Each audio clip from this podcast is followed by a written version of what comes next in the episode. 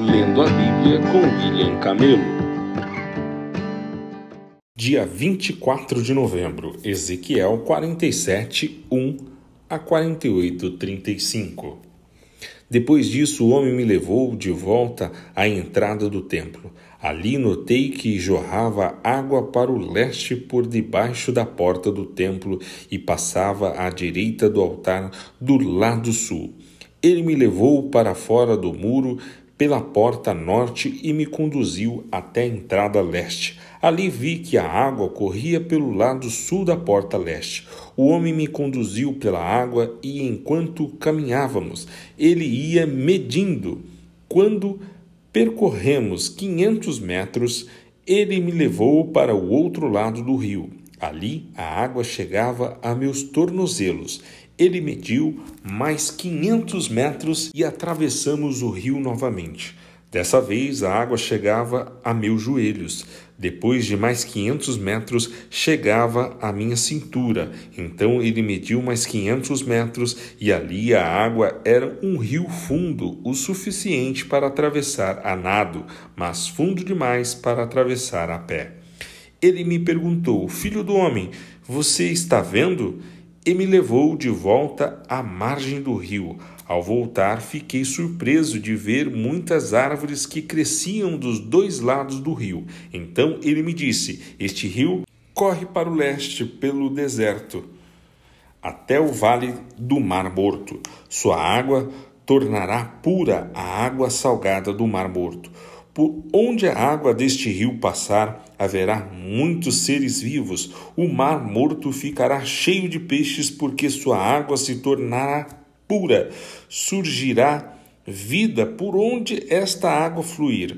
Pescadores ficarão às margens do Mar Morto, desde Engedi até em Eglaim. As praias ficarão cobertas de redes, secando ao sol. O Mar Morto se encherá de peixes de todas as espécies, como os peixes do mar Mediterrâneo. Mas os brejos e os pântanos não serão purificados, continuarão salgados. Em ambas as margens do rio crescerão árvores frutíferas de todas as espécies. As folhas dessas árvores nunca secarão nem cairão, e sempre haverá fruto em seus ramos. Produzirão uma nova colheita a cada mês, pois são regadas pela água do rio que nasce no templo. Seus frutos servirão de alimentos e suas folhas de remédio. Assim diz o Senhor soberano. Dividam a terra desta forma entre as doze tribos de Israel. Os descendentes de José receberão duas porções da terra. As outras tribos receberão porções iguais. Jurei solenemente que daria esta terra a seus antepassados, e agora ela passará para vocês como sua herança. Estas são as fronteiras da terra. A fronteira norte se estenderá do Mediterrâneo, passando por Etron, depois por Lebo-Hamate até Zedade. Dali seguirá para Berota e Sibraim, que ficam na divisa entre Damasco e Hamate, e por fim para Azer-Radicon, na divisa com Haurã. Portanto, a fronteira norte se estenderá do Mediterrâneo até Azar-Enã, na divisa entre Hamate ao norte e Damasco ao sul. A fronteira leste começará num ponto entre Haurã e Damasco, e se estenderá para o sul ao longo do Rio Jordão, entre Israel e Gileade, passando o Mar Morto e prosseguindo para o sul até Tamar. Essa será a fronteira leste. A fronteira sul se estenderá de Tamar até as águas de Meribá, em Cádiz, e de lá seguirá o curso do ribeiro no Egito até o Mediterrâneo. Essa será a fronteira sul. Do lado oeste, o próprio Mediterrâneo será a sua divisa, desde a fronteira sul até o ponto em que começa a fronteira norte, de frente a Lebo Hamate. Dividam a terra dentro dessas fronteiras entre as tribos de Israel. Distribuam a terra como herança para si mesmo e para todos os estrangeiros que vivem entre vocês, e criam os filhos em seu meio. Eles serão para vocês como israelitas de nascimento e receberão herança entre as tribos. Esses estrangeiros receberão terras dentro do território da tribo com a qual eles vivem. Eu, o Senhor soberano, falei. Aqui está a lista das tribos de Israel e dos territórios que cada uma delas receberá. O território de Dan ficará no extremo norte. Sua divisa segue a estrada de Hetlon até Lebo Hamade e de lá para Azar-Enã, na fronteira de Damasco e com Amate ao norte. O território de Dan se estende pela terra de Israel de leste a oeste. O território de Azer fica ao sul do território de Dan e também se estende de leste a oeste.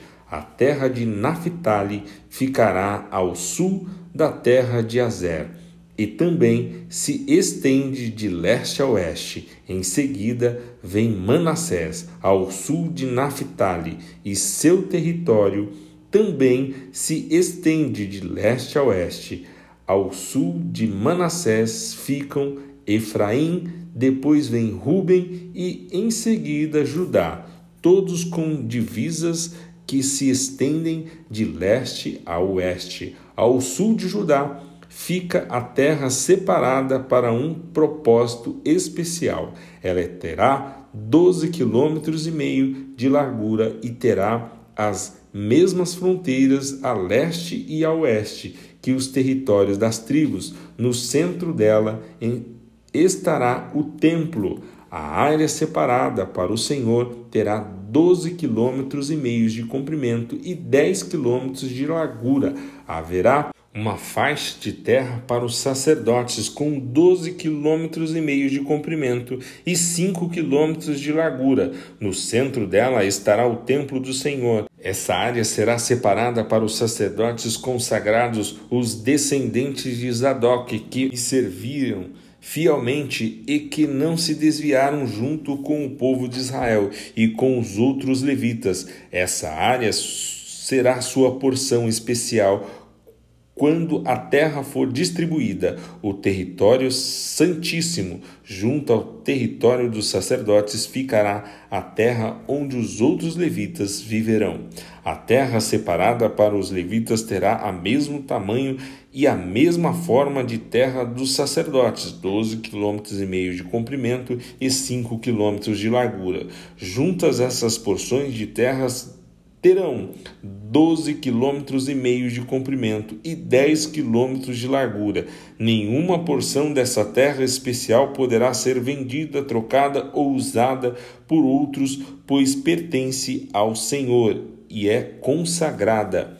Outra faixa de terra com doze quilômetros e meio de comprimento e dois quilômetros e meio de largura ao sul da área sagrada do templo será para o uso público, para casas, pastos e terras comuns. No centro dela estará a cidade. A cidade terá dois mil duzentos e cinquenta metros de cada lado, norte, sul, leste e oeste. Em volta da cidade haverá uma área aberta com cento e vinte e cinco metros em todas as direções. Fora da cidade haverá uma área para plantações que se estenderá por cinco quilômetros para leste e cinco quilômetros para oeste, junto à divisa com a área sagrada. Essa terra de cultivo produzirá alimento para os trabalhadores da cidade. Os que vierem das diversas tribos para trabalharem na cidade poderão cultivar essa terra. A área toda, incluindo as terras sagradas e a cidade, formará um quadrado com doze quilômetros e meio de cada lado. As áreas que restarem para o leste e para o oeste das terras sagradas e da cidade serão do príncipe. Cada uma dessas áreas terá doze quilômetros e meio de comprimento e a estenderá em direções opostas para as fronteiras leste e oeste de Israel.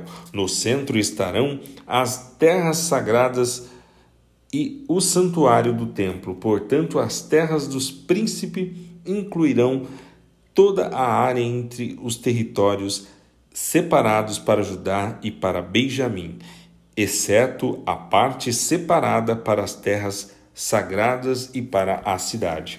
Estes são os territórios separados para as tribos restantes. O território de Benjamim se estende pela terra de Israel de leste a oeste. Ao sul de Benjamim fica o território de Sião, que também se estende de leste a oeste. Em seguida, vem o território de Isacar, com as mesmas medidas e divisas a leste e a oeste. Depois vem o território de Zebulon, que também se estende de leste a oeste. O território de Gade fica ao sul de Zebulon, com as mesmas divisas a leste e a oeste. A fronteira sul de Gade vai de Tamar até as águas do Meriba, em Cádiz. Depois segue o ribeiro do Egito até o Mediterrâneo. Esses são os territórios que serão distribuídos como herança a cada tribo. Eu, o Senhor soberano, falei. Estas serão as saídas da cidade no muro norte, que tem dois mil duzentos e cinquenta metros de comprimento. Haverá três saídas, cada uma com o nome de uma das tribos de Israel. A primeira será chamada de Ruben, a segunda Judá e a terceira Levi. No muro leste, que também tem dois mil duzentos e cinquenta metros de comprimento, estarão as portas chamadas José, Benjamim e Dan. No muro norte, que também tem dois mil duzentos e cinquenta metros, estarão as portas chamadas Simeão, Isacar e Zebulon. E no muro oeste, que também tem dois mil duzentos e cinquenta metros de comprimento, estarão as, as portas chamadas Gade, Aser e Naphtali. As distâncias ao redor de toda a cidade será de nove quilômetros, e daquele dia em diante o nome da cidade será O Senhor está ali. primeira Pedro dois, onze, três a sete. Amados, eu os advirto, como peregrinos e estrangeiros que são, a manter distância dos desejos carnais que lutam contra a alma. Procurem viver de maneira exemplar entre os que não creem. Assim, mesmo que eles os acusem de praticar o mal, verão seus comportamentos correto e darão glória a Deus quando ele julgar o mundo. Por causa do Senhor, submetam-se a todas as autoridades humanas, seja o rei como autoridade máxima, seja os oficiais nomeados e enviados por ele para castigar os que fazem o mal e honrar os que fazem o bem. É da vontade de Deus que, pela prática do bem, vocês calem os ignorantes que os acusam falsamente, pois vocês são livres e, no entanto, são escravos de Deus. Não usem sua liberdade como desculpa para fazer o mal. Tratem todos com respeito e amem seus irmãos em Cristo. Temam a Deus e respeitem o rei. Vocês, escravos, submetam-se a seu senhor. Com todo respeito, façam o que ele mandar. Não apenas se for bondoso e amável, mas até mesmo se for cruel, porque Deus se agrada de vocês quando conscientes da vontade dele, suportam com paciência o tratamento injusto. Claro que não há mérito algum em ser paciente quando são açoitados por terem feito o mal, mas se sofrem por terem feito o bem e suportam com paciência, Deus se agrada de vocês, porque Deus os chamou para fazerem o bem, mesmo que isso resulte em sofrimento, pois Cristo sofreu por vocês. Ele é seu exemplo. Sigam seus passos. Ele nunca pecou, nem enganou ninguém. Não revidou quando foi insultado, nem ameaçou se vingar quando sofreu, mas deixou seu caso nas mãos de Deus, que sempre julga com justiça. Ele mesmo carregou nossos pecados em seu corpo na cruz, a fim de que morrêssemos para o pecado e vivêssemos para a justiça. Por suas feridas somos curados. Vocês eram como ovelhas desgarradas, mas agora voltaram para o pastor, o guardião de sua alma. Da mesma forma, vocês, esposas, sujeitem-se à autoridade de seu marido. Assim mesmo que ele se recuse a obedecer à palavra, será conquistado por sua conduta, sem palavra alguma, mas por observar seu modo de viver puro e reverente. Não se preocupe com a beleza exterior obtida com penteados extravagantes, joias caras e roupas bonitas. Em vez disso, vistam-se com a beleza que vem de dentro e que não desaparece, a beleza de um espírito amável e sereno, tão precioso para Deus. Era assim que se adornavam as mulheres santas do passado. Elas depositavam sua confiança em Deus e se sujeitavam à autoridade do marido. Sara, por exemplo, obedecia a Abraão e o chamava de Senhor. Vocês são filhas dela, quando praticam o bem, sem medo algum. Da mesma forma, vocês, maridos, honrem sua esposa. Sejam compreensivos no convívio com ela, pois, ainda que seja mais frágil que vocês, ela é igualmente participante da dádiva da nova vida concedida por Deus. Tratem-na da maneira correta para que nada atrapalhe suas orações. Salmos cento e dezenove, quarenta e nove, sessenta e quatro. Lembra-te da promessa que fizeste a este teu servo. Ela é minha esperança. Tua promessa renova minhas forças. Ela me consola em minha aflição. O tempo todo os orgulhosos me desprezam, mas eu não me desvio de tua lei. Medito em teus estatutos tão antigos. Ó Senhor, eles me consolam. Fico furioso com os perversos, pois eles rejeitam tua lei. Teus decretos são o tema de minhas canções. Na casa onde tenho vivido, à noite penso em quem tu és, Senhor, portanto obedeço a tua lei. Assim passo meus dias obedecendo a tuas ordens. Senhor, tu és a minha herança, prometo obedecer às tuas palavras. Busco o teu favor de todo o coração, tem misericórdia de mim, como prometeste. Refleti sobre o rumo da minha vida e resolvi seguir teus preceitos. Eu me apressarei e, sem demora, obedecerei a teus mandamentos. Os perversos tentam me arrastar, mas não me esquecerei de tua lei. Levanto-me à meia-noite para te dar graças por teus justos estatutos. Sou amigo de todos que te temem, dos que obedecem às tuas ordens. Ó Senhor, o teu amor enche a terra, ensina-me teus decretos. Provérbios vinte e oito, doze a treze. Quando os justos são bem-sucedidos, todos se alegram. Quando os perversos assumem o poder, as pessoas se escondem. Quem oculta seus pecados não prospera. Quem os confessa e os abandona recebe misericórdia.